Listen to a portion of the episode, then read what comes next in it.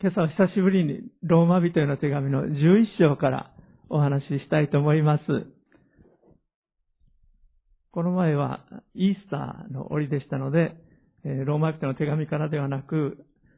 この復活にちなんでですね、ルカによる福音書24章からお話ししましたけども、今日は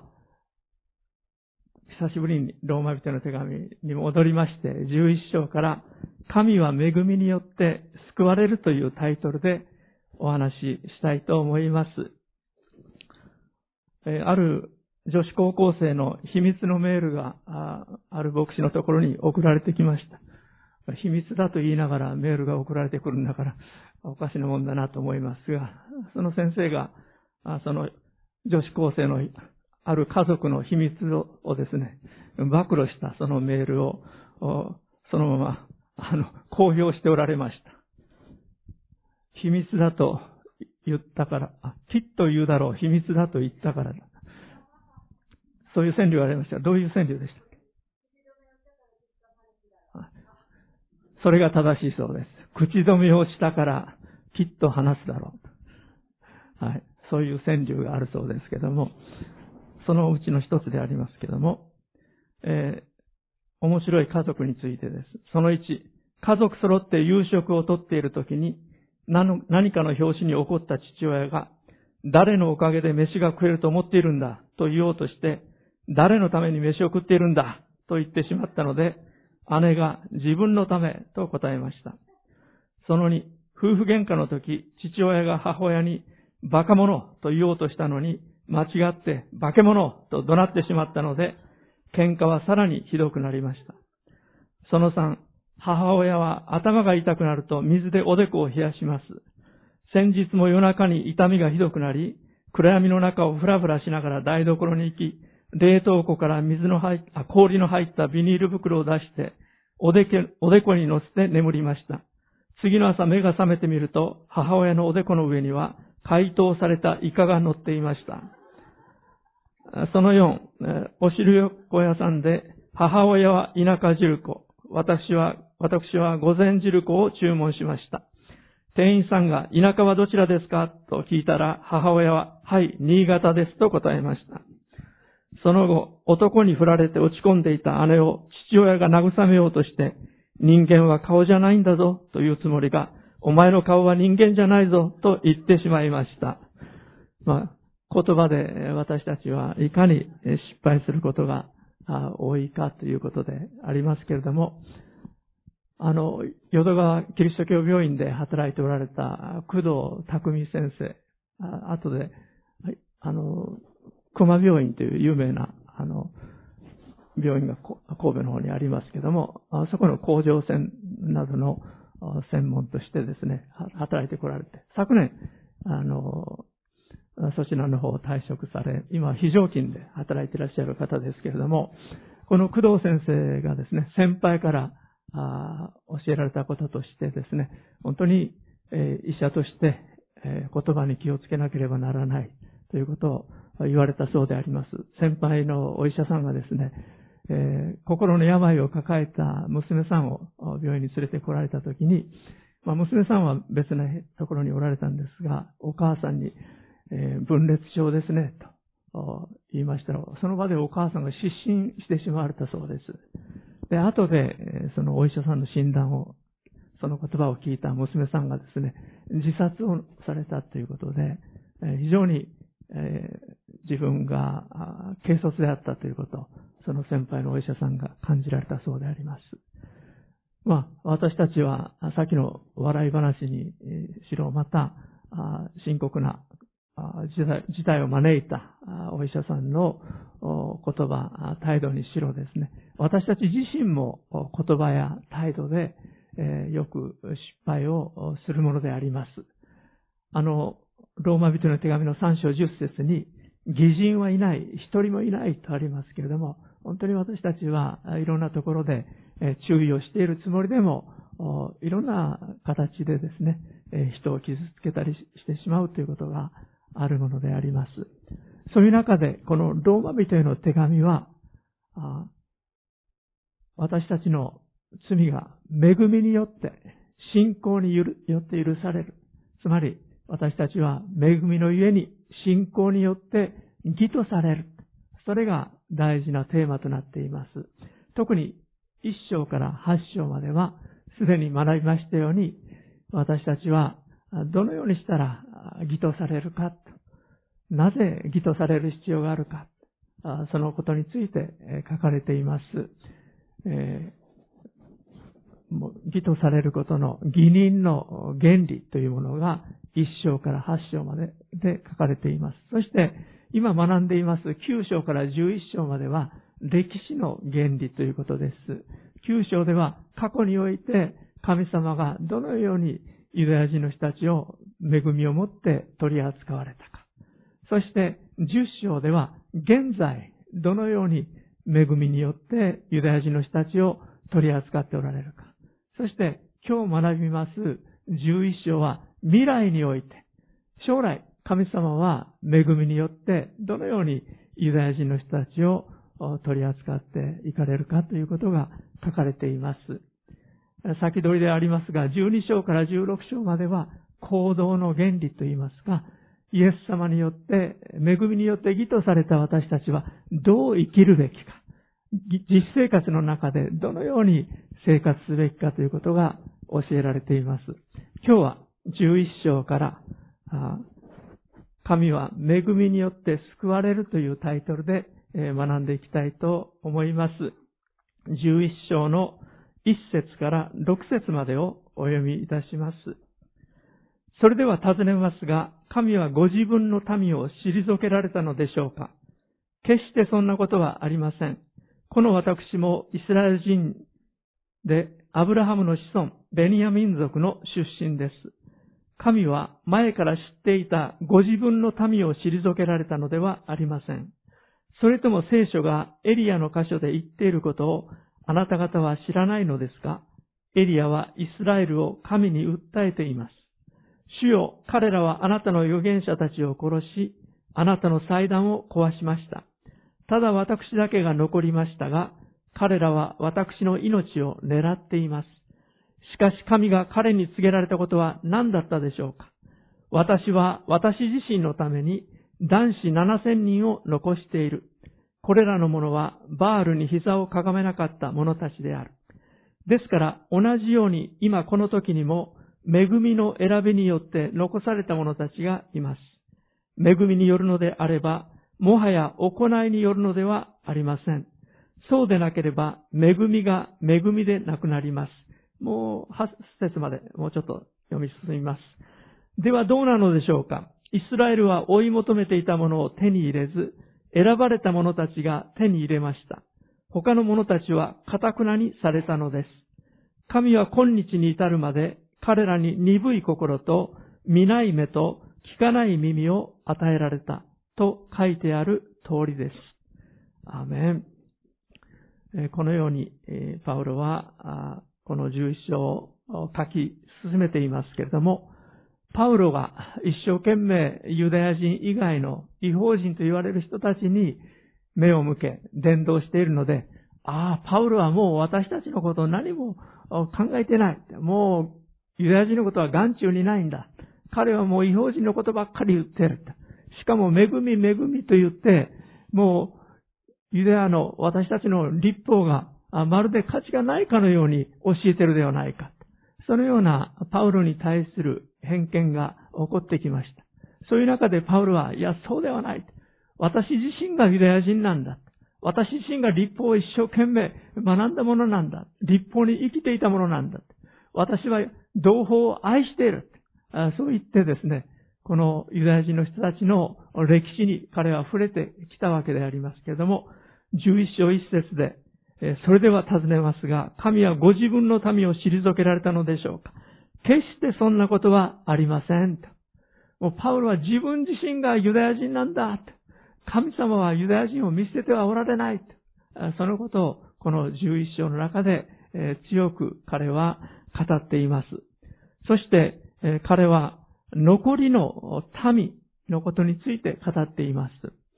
聖書の中で流れている一つの原則といいますか、一つの事柄は、神様はいつも残りの民を残しておられるということです。神様に仕える人たちというのは、この人類の歴史の中で、もう本当に最初から少数でありました。神様は、あの、アブラハムを選ばれた時も、アブラハムにはイシュマエルという息子も生まれましたし、また、後に他の子供たちも生まれておりますけれども、イサクこそがアブラハムへの祝福を引き継ぐものとして、え定められました。イサクを神様の恵みの継承者として、神様がご自身選ばれたわけです。あのノアの時代には箱舟に入って救われたのはごく少数でした。ノアとその家族があの洪水を乗り越えて、そして生き残ることができました。この11章ではエリアのことをパウロは語っています。エリアはご存知のようにあのバールの預言者たちに対峙して、そして彼は一人でですね、あの預言者たちに立ち向かい、そしてあの戦いの中で、信仰の戦いの中で、カルメル山の上でですね、勝利をいたしました。このエリアは、その後、イゼベルというアハブ王様のお妃が、もうこのエリアの命を狙っている。また死者を使わして、このエリアを亡き者にしようとしているということを聞いて、もう命からがら南へ南へと、ネゲブの荒野の方へと彼は逃げていったわけであります。そこでもう私一人だけが残りました。どうぞもう私の命を取ってください。とまで神様に祈ったわけですけれども、その時に神様がおっしゃった言葉です。11章4節しかし神が彼に告げられたことは何だったでしょうか？私は私自身のために男子7000人を残している。これらの者はバールに膝をかがめなかった者たちである。アメン。残りの民の印。このことを次にお話ししたいと思います。残りの民の印として、まず第一に、恵みによって選ばれたものであるということです。あのノアにしろ、あのイサクにしろ、またその後ヤコブ、神様に選ばれていったわけですが、恵みによって選ばれることによって私たちは救われるということであります。それは神様の恵みによるということです。私たちは特にこの日本においてはクリスチャンとして少数のものです。学校においても、職場においても、地域においても、あ、クリスチャンといえば私だけだとか、あ、この近くにはあの人とあの人がいらっしゃるけど、それでも少ないと。あそう私たちは感じます。少数者であります。このエリアはこの時代にもう預言者として私だけが残されました。本当にあなたを愛し、あなたを信じ、あなたに従っているのは私だけじゃないですか。そういう孤独感。そして、え彼はですね、追い詰められた気持ちの中で憂鬱症になってしまいました。もう私の命取ってください。そうまでも彼は祈ったわけです。私たちも気をつけないと、そんな気分にさせられる時があります。あ、もうこの地域で私だけがクリスチャンだ。この職場で私だけがクリスチャンだ。少数者としての被害、また孤独感を感じるわけであります。しかし覚えておきたいと思います。エリアがそう感じたときに、神様は7000人を残しているとおっしゃったんです。私たちのこの思いよりも、神様の思いは7000倍大きいということを思わなければなりません。私一人だと感じたらもう7000人が残されているそう感情してもいいと思います。ですから今日私たちは信仰に立って、御言葉に立って、決して私は一人ではない。神様が残しておられる神の民があるんだ。救われるべき人たちがもっともっとたくさんあるんだと。そう覚えたいと思います。またそのことを信じて働いていくものでありたいと思います。第2番目に残りの民としての印。第一は恵みによって選ばれたものということでありました。11章5節がそうです。読んでおきましょう。ですから同じように今この時にも恵みの選びによって残された者たちがいます。第2番目は絶望しないということであります。神様の恵みによって残された民、私たちがそうでありますが、私たちは決して絶望しない。いや、正直、失望し、絶望するような時がやってきます。サタンは絶えず私たちの心と思いに働いてきて、落胆を与え、落胆の沼に沈めようとするんですね。あの、天路歴帝という、あの、ジョン・バニアンの有名な、あの、本がありますけれども、その中で中でも落胆の沼っていうのが出てきますが、この落胆の沼に沈めようとして、サタンはいろんな形で私たちに失望を与えます。人と自分を私たちが比べてしまってですね、自分の能力のなさ、いろんな足りなさを感じ、人を羨ましく思ったり、また、人のお仕事と自分のお仕事を比べてしまったりとかですね、成果を比べてしまったり、比較をする中で、私たちは傷ついたり、落胆したりしやすいものであります。しかし、残りの民は失望せずに、そこを乗り越えていくということが大切であります。私たちの頭の中では、絶えず否定的な思いの方が強くなっていく傾向があります。救いのために祈っていてもですね、あこの人は難しいかな、あの人は難しいかな、そういう人たちが実は大勢いらっしゃいます。私の祖母の場合もそうでした。皆さんにもお話しましたけど、私は私のおばあちゃんが救われるために一生懸命祈ってましたけども、私の広島のあのすごい田舎でですね、他にクリスチャンがいないし、また、お年寄りとして、えー、クリスチャンとして、もう地域の行事が仏教やまた神道の行事でもう一年がずっと進んでいってるわけですから、まあ、なかなか救われるのが難しいと。お祈りしながらもそう思ってたんですが、でも、近くの三好市で開拓伝道を始めてくださったアメリカ人の宣教師さんたちは違ってたんですね。私の祖母はきっと救われると信じて、まあ、こまめに訪問してくださいました。そして、えー、祖母は82歳の時にイエス様を信じるように導いてくださったわけです。で、宣教師さんから手紙をいただいて、あなたのおばあちゃんがイエス様を信じました。いついつ洗礼を受ける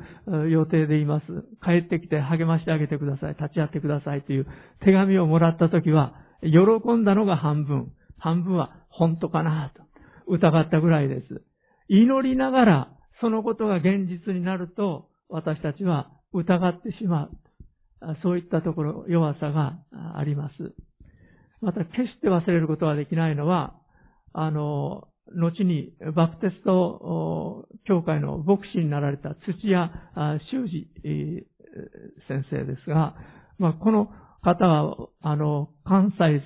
関西学院大学の4年生の時に、えー、関西聖書学院 KBI の4階に下宿していた方です。私は KBI の1年生でした。で、この方が卒業されるときに、小山兄弟、僕、あの、東京の、あの、赤十字社の方で働くことになりました。え宣教師さん、あなたがを導いてくださった宣教師さんを紹介してもらえませんか？土曜日、週末、その先生のところに行って、え止めていただいて、で、日曜日、えーアメリカ海軍基地のチャペルで持たれている礼拝に出たいと思うんですがって言われたんですね。まあ私の証を聞いてて、えー、そうしたいと思われたんですよ。まだクリスチャンでなかったんですよ。で、この方はですね、KBI の聖書学校の4階に住んでおられたんです。で、実は私が1年生の時に、今 KBI の学院長になってらっしゃる太田先生とか、また栃木の方ですごく祝福された牧会伝道してらっしゃる安食先生とかですね。また、KBI の教師になられたアグロ先生とかですね。もう、本当に5、6人の人たちが次から次へと救われていってですね。そして、もう素晴らしい種の働きがあったんですが、この土屋さんだけは信じられなかったんです。で、なぜ関西学院大学の学生さんたちが4階に住んでたかというと、まあ、学校に近かったんです。そして安かったんです。ただし条件があったんですね。日曜日は極力、あの、その聖書学校の中にあった西宮福音教会の礼拝に出る。そして特別伝道集会があるときはそれにも出る。それでよかったらというので下宿しておられたわけです。まあ、本田光一先生とか、有賀喜一先生とか、滝本明先生とか、日本を代表する伝道者の方々が来られて、特別伝道集会があったわけですが、それでも信じなくて卒業されたわけです。そして、東京から私の紹介で、土曜日には横浜に来られて、アメリカ人のウィンロー先生のところへ泊まって、で、日曜日は横須賀まで一緒に行って、そして礼拝に出て、まあ、彼のために私は祈ってましたけども、4月が過ぎ、5月が過ぎ、6月が過ぎてもですね、救われたという、あの、連絡はありませんでした。そして夏休みになって私、横浜の宣教者のところに戻っていきました。週末になったら来られるんですが、まだ救われてないわけですよ。で私は彼の名前も、えっと、祈りのリクエストに入れてですね、そして、あの、KBI の机の前に貼り出して、えー、土屋修一さんが救われますようにって書いてたんですけども、これだけ福音を聞いて、これだけ教会に行って、宣教師さんのところに毎週泊まって、まだ救われてないから、もう見込みがないなと。もうあの名前消してしまおうかと思って、え帰って行ってですね、あの名前をじっと眺めたほどでありました。ところがですね、9月だったと思うんですが、KBI が始まって間もない頃、この土屋さんから手紙が来たんです。小山兄弟、僕はイエス様を信じる決心をしました。そして洗礼を受けることにしました。なぜかと思いましたらね、使徒行伝を読んでいたっていうんですね。使徒の働きの2章38節に来た時に、主イエスを信じなさい。そして、バプテスマを受けなさい。そうすれば賜物として聖霊を受けるでしょう。あの御言葉が私の心に飛び込んできたんです。神様が私に語ってくださったんです。僕はイエス様を信じて洗礼を受ける決心をしました。まあ、嬉しく思いましたけれども、人の救われ方って不思議だなと思いました。本当に人を救うことができるのは神様です。私の思いの中では、あの、うちのおばあちゃんちょっと無理だなと。ああの、土屋さんはもう無理だなと。自分で勝手にもう無理だなと。狭めてしまう。そういうところがあったんですが、しかし、主は私たちの思いを超えて働くことのできる方であります。皆さんも今、いろんな方々のために祈ってらっしゃると思いますけれども、どうぞその否定的な思いを取り外してですね、主には救うことがおできになる。聖霊様が働かれるならば必ず救われることができる。そのことを私たちは信じていきたいと思います。第3番目に残りの民の印として一緒に集まるということを覚えたいと思います。エリアが孤独に陥った理由、もう、うつ的になった理由というのは、彼は他の預言者仲間、他の信仰者たちと一緒に働くことをしなかったからであります。まあ、働くことができなかったんでしょう。迫害下の中にあって、え、それぞれがバラバラにされていました。一緒に集まるということはなかったんでしょう。でも今私たちは一緒に集まることが可能です。そして聖書はいつも神を信じる民が一緒に集まるところで働いてらっしゃるんです。使徒の働きの2章においても、あの1章のところにおいても、イエス様のお言葉を守って、120人のお弟子さんたちが、あのエルサレムの2階座敷で一緒に集まってお祈りしていました。するとペンテコステの日に、あの五巡節の日に、精霊が天から弟子たちの上に下ってこられたんです。そして彼らは精霊に満たされました。それから初代教会の記録を見ると、彼らが一緒に集まり祈っているところに、しばしば主が働いてくださってるんです。ですから、ヘブル書の10章25節で、ある人たちがしているように私たちは一緒に集まることをやめたりしないで、互いに励まし合いましょう。かの日が近づいているのを見て、ますますそうしようではありませんかと書かれています。私たちが一緒に集まる。残された民が一緒に集まるということは大事なことであります。有名なムーディ先生のところに、ムーディ牧師のところに、ある若者が、先生、教会で一緒に集まらなくたって、自分で聖書を読んでお祈りして信仰を持つことできるじゃないですか。なんで一緒に集まらなきゃならないんですか？そう言って質問にやってきました。ちょうどムーディ先生は暖炉の前で、えー、座っていたんですけども、その若者にすぐ答えないでですね、暖炉のこの薪を、火箸長いので、こう、分けてですね、それを散らばらせたんです。すると、それまで勢いよくこう燃えて、赤々と燃えていたその薪が散らされたことによって、一月へまた二月へ三月へ、そして寒々しくなってしまいました。そして、ムーディ先生はこう答えられたんです。教会というのは、信仰者というのは、この薪のようなものです。一緒に集まっているならば、赤々と燃えることができます。しかし、バラバラになると、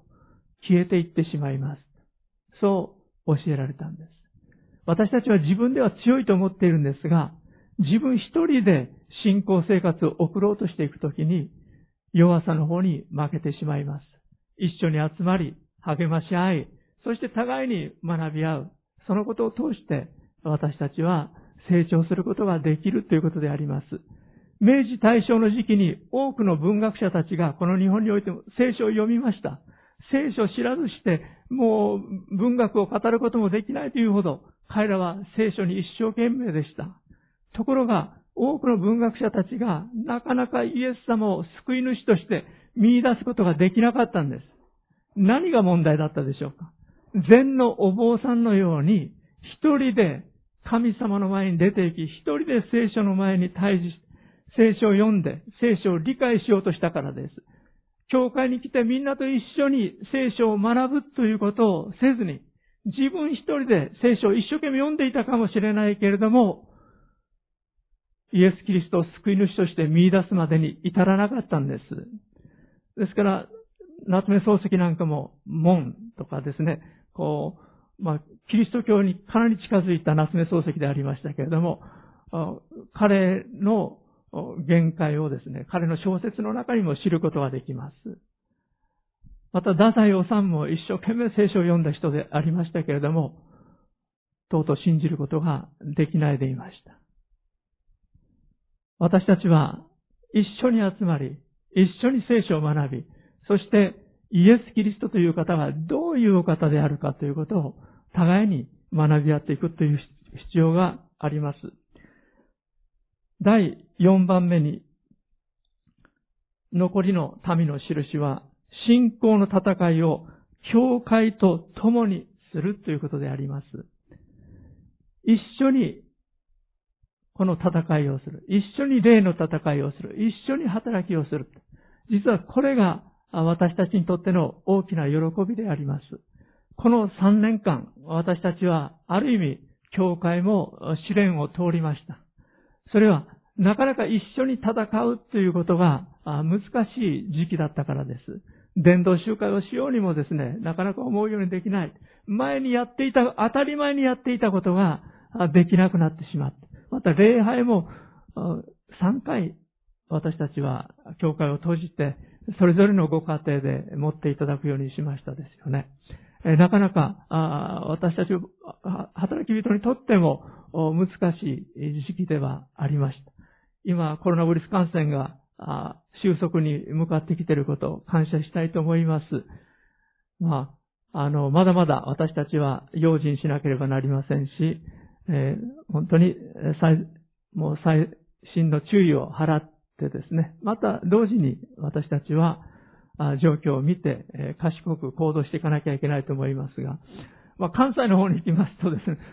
もうマスク全くしないで礼拝してらっしゃる教会が随分増えてきたなと思います。私もお招き受けていきますと、先生マスク取ってくださいって。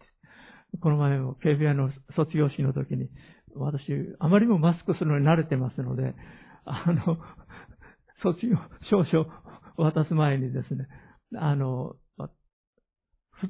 まあ、正規の学生さんたちには、あの、学院長の方から渡してくださるんですが、私は、あの、開拓伝道、牧会、えー、まあ、開拓伝道刷新コースの生徒さんたちに卒業証書をお渡ししたんですが、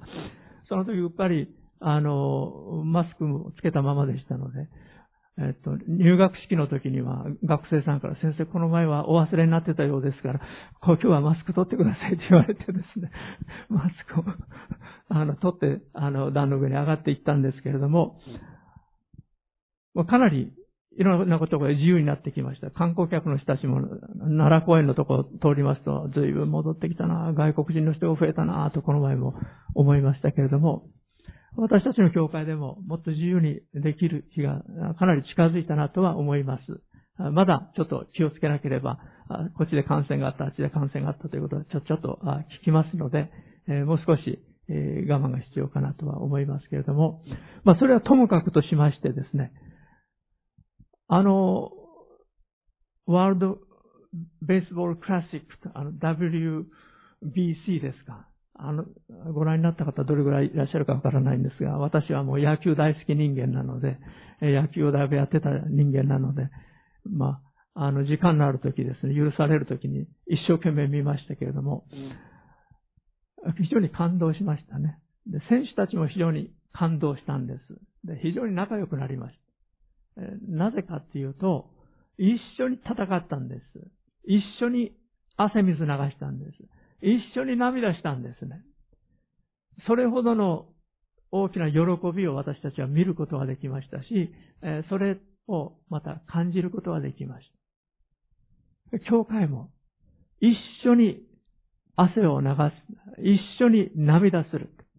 一緒に戦うということをなくして、実は主にある感動というものを経験することはできないんです。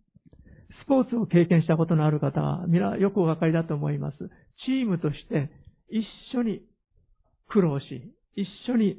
勝利のために戦う。たとえ負けたとしてもですよ、一緒に戦ったその仲間たちのとの絆というものは強いものがあります。私たちもイエス・キリストの体として、神の家族として、一緒に戦うということをやめたらいけないと思います。確か1940年5月13日だったと思いますが、あのヒットラーのナチスドイツがですね、イギリスを初めて攻撃しました。イギリスの方ではですね、まあ、攻撃してくるかもしれないという人たちもいましたが、まさかそんなことはないだろうと。まあ、意見がいろいろありました。彼らとどう我々は付き合っていくべきだろうか。いろんな議論がありました。そんな中、1940年5月13日、攻撃があった時に、ウィンストン・チャーチル首相はですね、すぐに軍事内閣を組織しましたけれども、その時の談話で、このウィンストン・チャーチルは有名な演説をしたわけなんです。彼はこう言いました。国民の皆さん、私が捧げられるものは、ただ血と、ロープと、涙と、汗以外にありません。私があなた方のために捧げることができるのは、血とロープと涙と汗しかありません。そのように言って国民を一つにしたんです。私たちの天皇お父様は、一番大切な一人子であるイエス様を私たち一人一人のために、あなたのために、私のために与えてくださいました。イエス様は一番大事なご自分の命をあなたのために、私のために与えてくださいました。私たちはこのイエス様に対して、天のお父様に対して何を捧げることができるでしょうか？何を捧げておられるでしょうか？もう今十分今までに捧げてこられたんでしょうか？さらに私たちが捧げるものがあるでしょうか？愛と、ロープと、涙と、汗と、これしか捧げるものはありませんと。ウィンストン・チャーチルは言いましたけれども、私たちのクリスチャンとして、この私たちの愛するお方のために、本当に捧げることのできるもの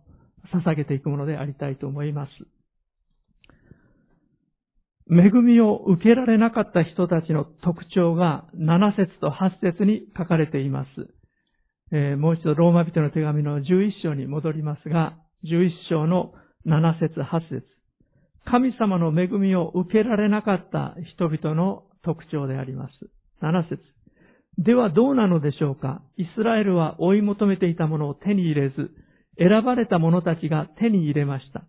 他の者たちは、かたくなにされたのです。心がかたくなになったということです。どんなに神様の恵みが注がれていても、どんなに同じ神様の恵みが語られていても、ある人は心を開き、恵みと喜びを体験しますが、ある人は何も体験できない。心を堅くなにしてしまったら、何も受け取ることができなくなるんです。もう一つの理由。それは悟れないということであります。八節。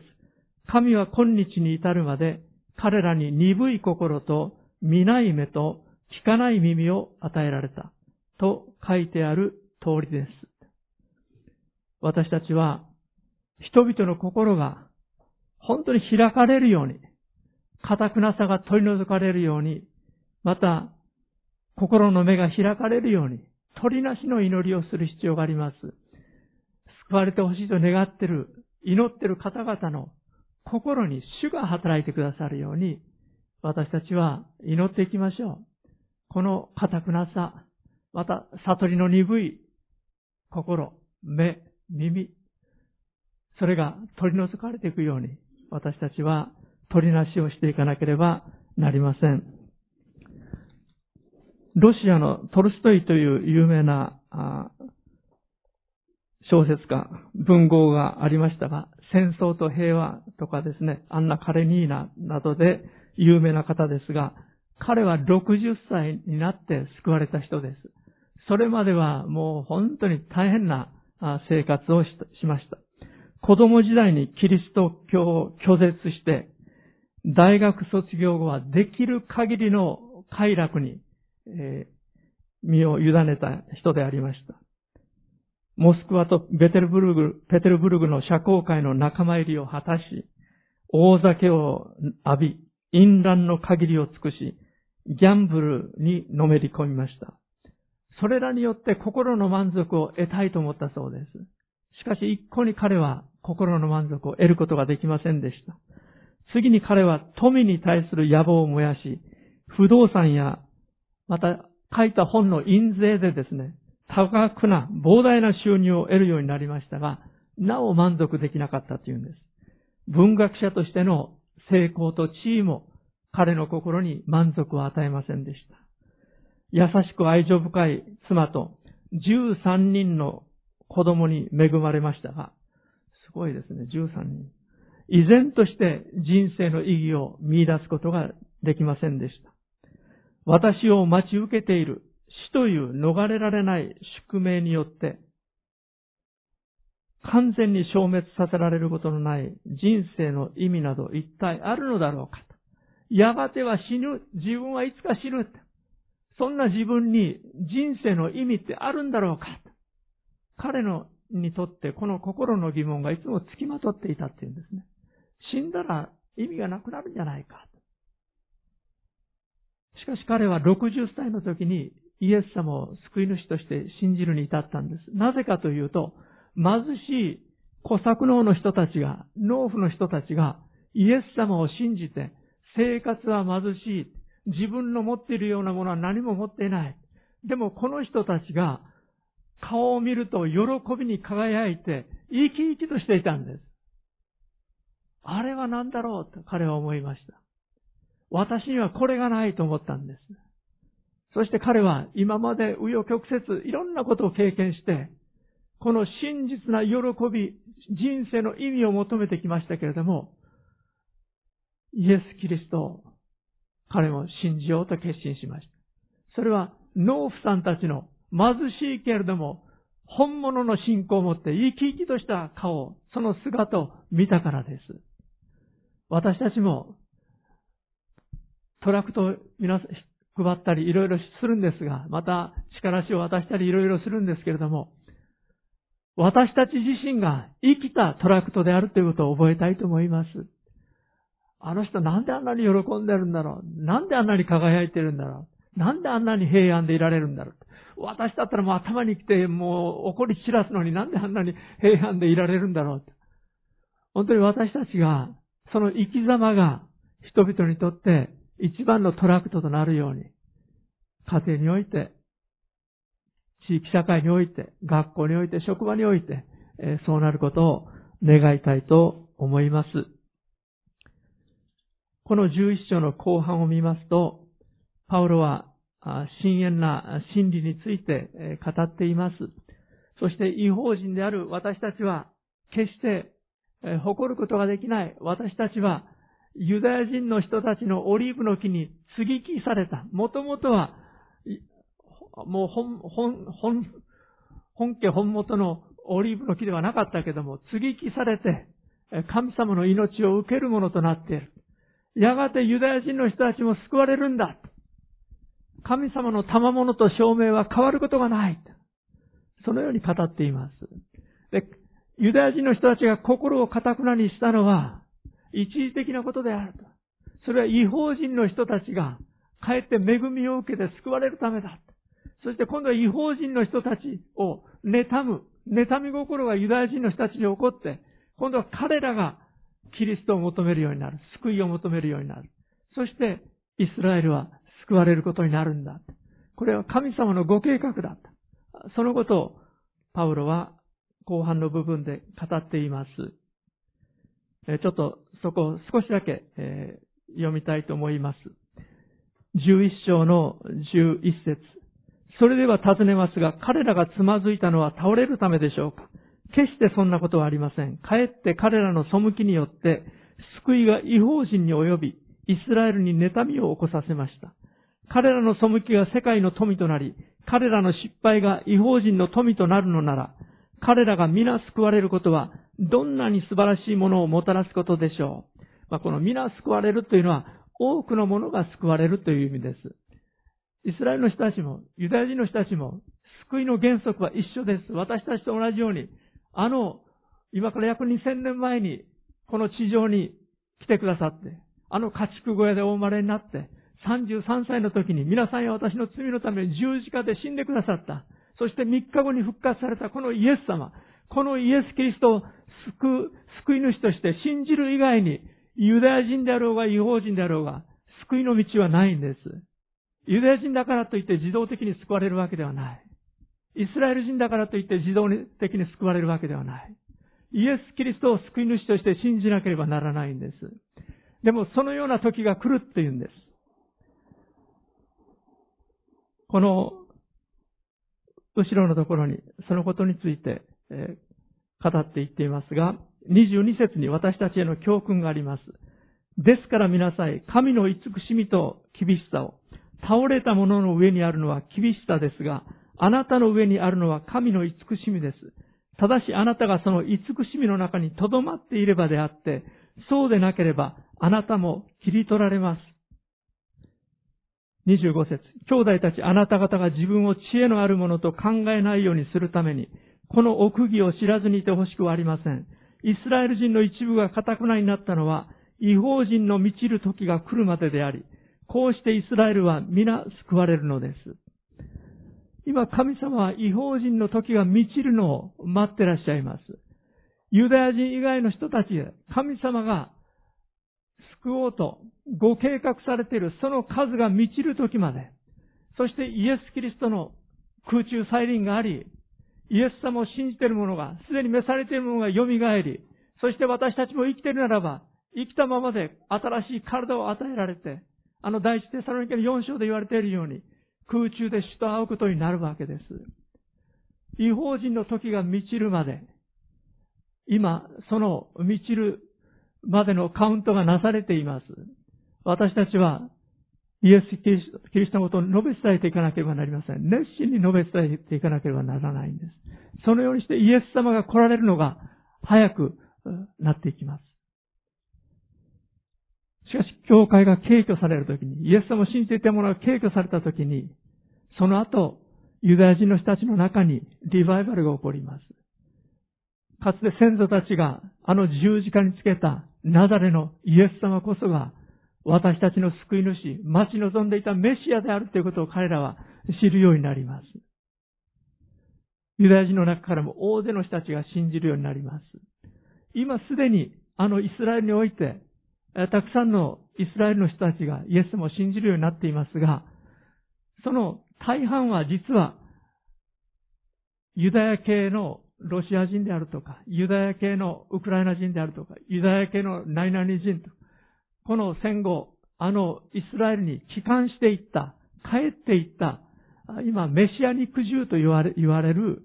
イエス様をキリストとして、メシアとして信じている人たちであります。ユダヤ人といってもですね、散らされていた他の国々でイエス様を信じて、イスラエルに帰っていった人たちが、メシア肉獣の教会をたくさん形成していってるんです。そういう中で、あのイスラエルの人たちの中にイエス様を信じる人たちが起こされてきています。もう今から二十数年前でしたでしょうか。イスラエルに行きましたときに、エルサレムの新聞をあの読みましたら、あなた方の息子、娘さんで、キリスト教によって、えー、洗脳された人がいますか？キリスト教の宣教師によって洗脳された人がいますか？お助けします。まるで、統一教会やエホバの証人の人に、それらによって洗脳された人たちをキリスト教会の側で、えその洗脳を解いて救出してあげなきゃならない。そういったつもりでクリスチャンになった、あの、イスラエルの人たちを、あの、救出しますよという新聞広告が、あの、ユダヤ教団体によって出されていました。2015年にエルサレムに行きましたときに、あの、いかにももうユダヤ教徒という入れたちの、なんていうんですか、この髭もじゃで黒い帽子かぶって黒いスーツ着た、その若者たち二人がですね、なんか新学生か、若いユダヤ教の教職のような人たちでしたけど、歩きながらですね、あの嘆きの壁のところところに行った時に、彼ら二人がですね、英語で話してたんですね。メシアニック銃について聞いたことあるか？って言って話してるんですよ。え？っと思ってですね、ちょっと彼らの会話の方に耳をそば立てたんですけども、メシアニック銃ということが、あのエルサレムにおいて、イスラエルにおいて話題となるほどに増えていっています。そして、ユダヤ人伝道が、イスラエル人への伝道が今盛んになっています。私の知ってるある、ある、イスラエルという名前の伝道者の先生は、狙い目は安息日だそうです。安息日になると、熱心なユダヤ教徒は皆街道に行ったりですね、あの、自分たちのことで遊びに行ったりはしないです。で、大体ビーチに来て遊んだりしてるのはいい加減なユダヤ教徒だから。その人たち、安息日に行ってもですね、あの、熱心な人たちがいないから、石投げられてですね、石打ちの刑に遭うとかですね、すごい迫害を受けるようなことあまりないから、あの、ビーチのようなとこ行って、イエス様のことを述べ伝えるんだそうであります。えー、そして、えー、結構いろんな人たちに伝道することができるんですっていうことを話しておられましたけれども、まあ、いろんな形で、今日イスラエルにおいても伝道が進められていっています。ユダヤ人の人たちの中から、イスラエルの人たちの中から、今の時代もイエス様を救い主として信じる人たちが起こっていっていますが、やがてものすごい形でのリバイバルがあのイスラエルにおいて、起こり得るということを私たちは覚えておきたいと思います。29節神の賜物と証明は取り残さ、取り消されることがないからです。あなた方はかつては神に不従順でしたが、今は彼らの不従順の家に憐れみを受けています。それと同じように、彼らも今はあなた方の受けた憐れみの家に不従順になっていますが、それは彼ら自身も今、憐れみを受けるためです。33節ああ、神の知恵と知識の富は、なんと深いことでしょう。神の裁きは、なんと知り尽くしがたく、神の道はなんと極めがたいことでしょう？誰が主の心を知っているのですか？誰が主の助言者になったのですか？誰がまず主に与え、主から報いを受けるのですか？すべてのものが神から発し、神によってなり、神に至るのです。この神に栄光がとこしえにありますように。アーメン。この御言葉、特にこの33節は本当に深淵だなと思います。神様の知恵、計り知ることができないほどであります。ユダヤ人の人たちが心を堅くなにして、違法人である私たちが救われることになっていった。でも、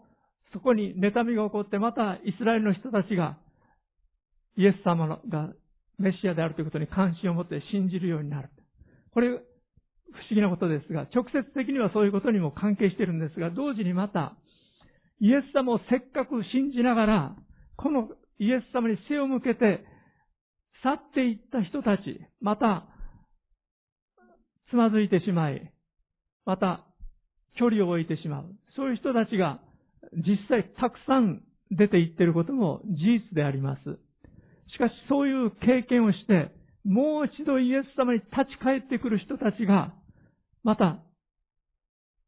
大勢あるのも事実です。そういう証をお聞き、何度もお聞きしてきました。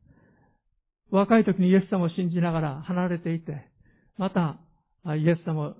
のところに立ち、帰っていかなきゃということを思って、10年ぶり、20年ぶり、30年ぶりにイエス様に立ち返ってきましたとか、お父さんお母さんの葬儀の時に、自分もお父さんお母さんの信仰に見習ってイエス様にもう一遍従っていこうと、そう決心して教会に戻ってくる方々もあります。そして前よりもずっと熱心な信徒になっていってらっしゃる方々のことも見聞きしてきました。不思議なことですが、心をかたくなにした。イエス様の救いがわからなくなった。そういう経験をしながらも、そのことを通して、もう一度また主に立ち返ってくる人たちもあります。私たちの側で、ああ、あの人はもう見込みがない。あの人も救われてないかもしれない。洗礼を受けたかもしれないけど、どうだろうかと。私たちの方で詮索して、私たちの方で決める必要はありません。神様がご存知です。そして、神が助けてくださり、憐れんでくださり、力を与えてくださるように、私たちは祈るべきであります。22節ですから皆さん、神の慈しみと厳しさを、倒れたものの上にあるのは厳しさですが、あなたの上にあるのは神の慈しみです。ただしあなたがその慈しみの中に留まっていればであって、そうでなければあなたも切り取られます。私たちは自分のことを一番心配しなきゃいけません。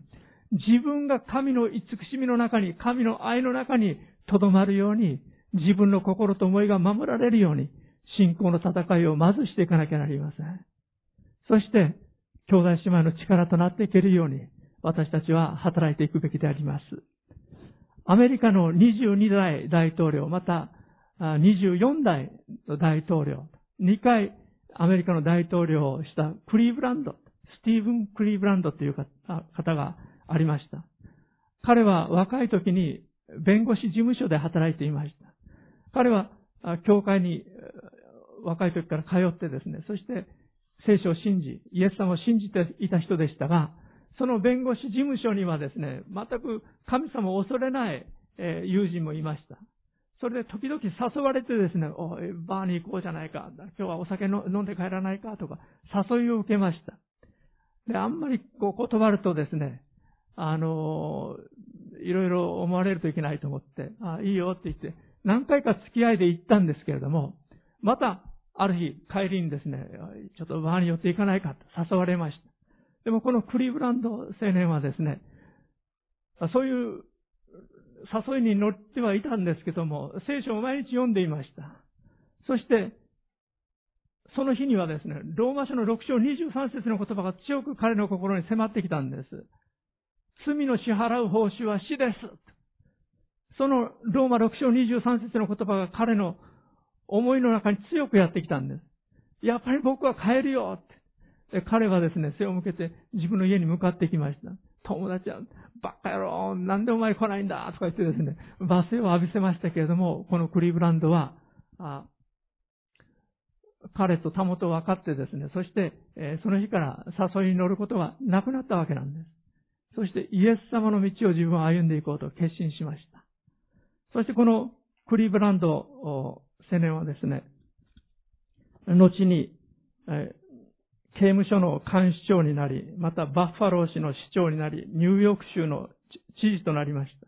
そして1885年に彼は大統領選に出て、そしてアメリカの22代大統領として選ばれたわけです。そのニュースを刑務所の中で聞いた人がいました。そしてびっくりしました。スティーブン・クリーブランド。アメリカの大統領。えっと。そのびっくりした人というのは、かつてあの弁護士事務所で、このクリーブランド青年と一緒に働いていた人でありました。彼は同じところで働いていましたけれども、イエス様に向かっていくか、イエス様に背を向けるか、そこで道がはっきりと分かれてしまったんです。私たちのクリスチャン信仰にもいろんな戦いがあります。私たちがイエス様を選ぶか、この世を選ぶか決断しなければならない時もやってきます。それによって私たちの一生涯が、永遠が大きく変わってきます。イエス様は皆さん私のために命を捨てるほどにその愛を表してくださったお方であります。私たちは今日、この方のことを覚えようではありませんか。こうして私たちがここに集まっているのは、その理由はすべてイエス・キリストにあります。イエス・キリストの家に私たちは集まってるんです。この方を愛し、この方を礼拝し、この方を述べ伝えていこうではありませんか。お祈りいたしましょう。愛する天皇お父様、あなたが私たち一人一人を地のもといが置かれる前から知ってくださり、命の書に名を書き記し、選んでくださり、その結果今私たちがここにあることを感謝いたします。どうぞあなたの愛の中に、慈しみの中に、私たちがとどまり続けることができるように、どうぞ助けてください。この世の誘惑はいろいろな形でやってきます。でもそのような中で、信仰の戦いを戦い通すことができるように、主よあなたと一緒に歩むことができるように、あなたの兄弟姉妹と一緒に歩むことができるように、一緒に戦うことができるように、どうぞ助けてください。イエス様のお名前によってお祈りします。アメン。